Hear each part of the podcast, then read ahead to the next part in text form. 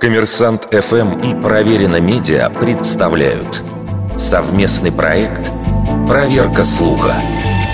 Правда ли, что выражение «о мертвых или хорошо или ничего» полностью звучит как «о мертвых или хорошо или ничего, кроме правды»?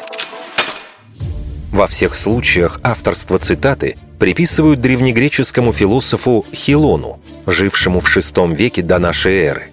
Среди мудрых изречений философа приводится следующее «мертвых не хули».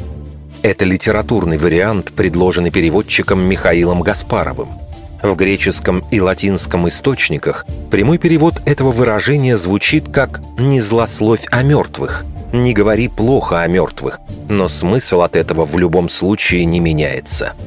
Почти такое же утверждение встречается и у Плутарха в сравнительных жизнеописаниях в главе, посвященной одному из законов мудреца Салона, который запрещал дурно говорить об умершем. Со временем фраза стала встречаться в нескольких латинских вариантах, самые популярные из которых «о мертвых ничего, кроме хорошего» и «о мертвых или хорошо, или ничего». Именно в таком виде это выражение использовалось и в отечественной литературе XVIII-XIX веков.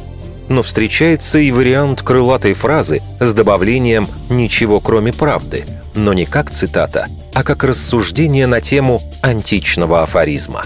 Например, писатель князь Владимир Адоевский предлагал говорить «о мертвых или правду, или ничего», при этом Адоевский не ставил под сомнение подлинность изначального изречения.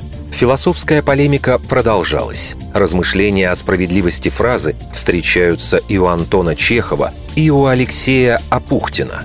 А в начале 20 века требование говорить о мертвых правду, какой бы она ни была, неоднократно использовалось в политическом контексте, например, эсером Виктором Черновым и лидером большевиков Владимиром Лениным – все приведенные примеры показывают, что ничего кроме правды. Это вариант, предложенный различными авторами для исправления античного выражения.